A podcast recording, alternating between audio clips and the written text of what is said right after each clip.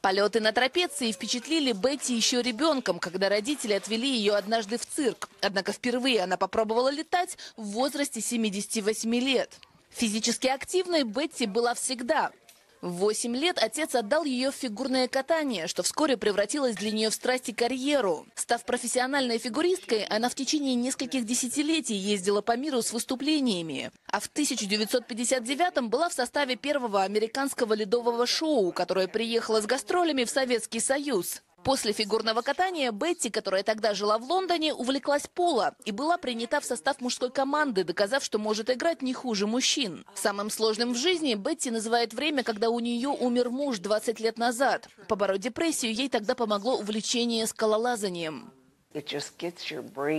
Спортивная нагрузка отвлекает тебя от твоего горя. Мне было настолько грустно от того, что я потеряла своего мужа, но я в тот момент делала что-то довольно интересное и, в общем-то, практически невозможное для моего возраста. Так что в конце дня я могла заснуть без глубокого ощущения печали.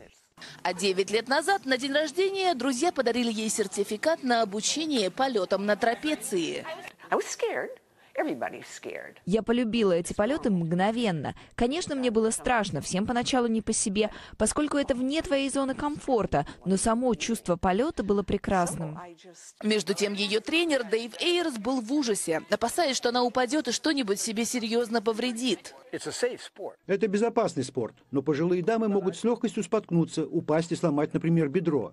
И вначале это была наша главная задача – убедиться в том, что она себе не навредит.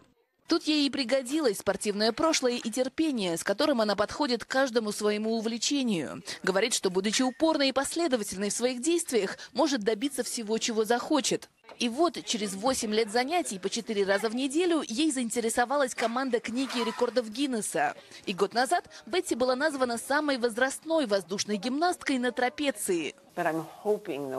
Я такая же, как и все. Единственное, чем Бог наградил меня, это хорошее здоровье. Я надеюсь на то, что люди будут смотреть на меня и на то, что я делаю, и думать, если она это может, смогу и я. Любимое выражение 86-летней гимнастки звучит так. Каждый, кто стремится чего-то добиться, должен помнить, что победитель – это тот же самый неудачник, который сделал еще одну попытку. Из уст Бетти это звучит особенно убедительно. Евгения Дюло, «Настоящее время Америка» из Сан-Диего.